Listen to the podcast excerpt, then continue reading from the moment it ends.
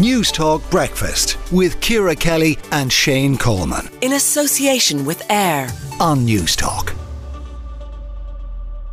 A talented member of our sales team speaks with a harsh accent and uses poor grammar. Should I say something? It was a question a reader looking for advice put to the problem page of the Irish Independent. It got us thinking do we have a bias on certain accents? Dr. Stephen Lucek, Assistant Professor in Linguistics in UCD, do we have a bias against certain accents, Stephen? Hey, Shane, thanks for having me on. Uh, I think there's a bias against many, many accents in society. Uh, and the one that's you know closest to home uh, is this very one.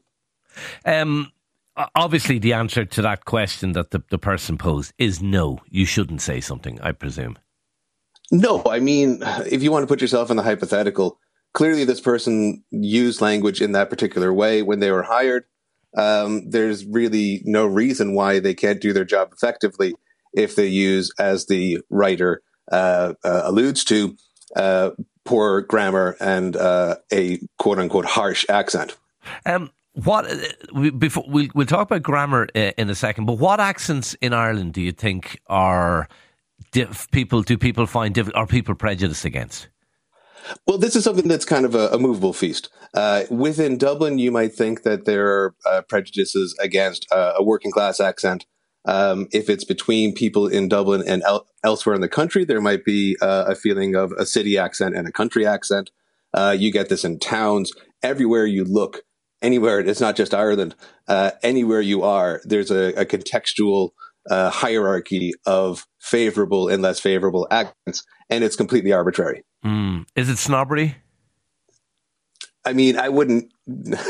I would try not to use uh, a, a, word like snobbery, but it's definitely something that uh, people do sort of possess. They they they want to differentiate between uh, different groups of people, and one of those ways is by uh, the way we use language. Mm. Does it affect people in their career, for example? I mean, uh, there must be certain type of careers if you have an accent that's deemed by society to be unacceptable, uh, if I can put it like that. Uh, does it impact on your career? This is the sort of thing that I've I've learned from from doing research with both teenagers and with adults. Uh, is that there's a feeling that at some point in your career, there's going to be a differentiating uh, factor. So uh, for teenagers that I spoke to, uh, they said that they knew right away when they're going for uh, transition year uh, uh placements uh, that the way they use language, and this is primarily kids from low socioeconomic class areas, you might say working class areas, that they had to change how they spoke at work, or they had to change how they spoke in a job interview.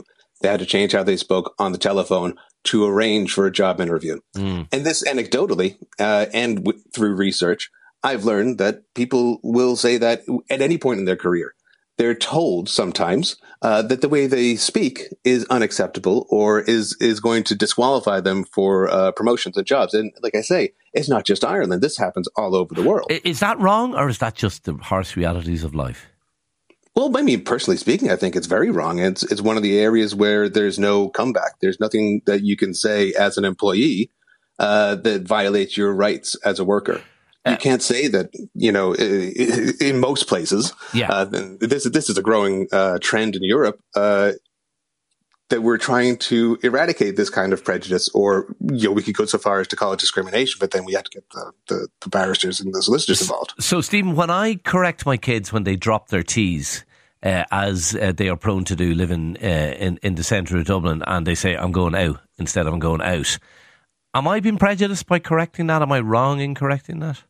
Well, chances are you're just expressing your own personal preference, unless you're employing your children. or prejudice. yeah, well, sure, absolutely. I mean, that's we all have likes and dislikes. Um, you might prefer a uh, an accent that sounds more like your own. Um, sure, I, am raising children in Ireland, and my kids are never going to sound like me. So I'm going to have quite the the the, the many faceted conversations uh, as they get older. What about just before you go? What about gra- bad grammar? Now, maybe again, this is probably my own snobbery and my own prejudice. But when some when somebody says something that is poor grammar, I I do cringe. I have to say. I used to be like you, Shane. I was a book editor for years before I came back to linguistics, and I've got to say, it's something that you'll probably be happier not having to worry about. If you don't have to think it's a about very polite things, way of saying get over yourself. fo- focus on when you put the tree up and how many lights are on. okay, good advice. Uh, Dr. Stephen Lucek, uh, Assistant Professor in Linguistics at UCD, thank you for talking to Newstalk Breakfast. Let us know what you think. 087 1400 106. Do you correct your kids on their pronunciation? Uh, are you prejudiced against certain accents? What do you think about bad grammar? Let us know what you think. Newstalk Breakfast with Ciara Kelly and Shane Coleman. In association with AIR. Weekday mornings at 7 on Newstalk.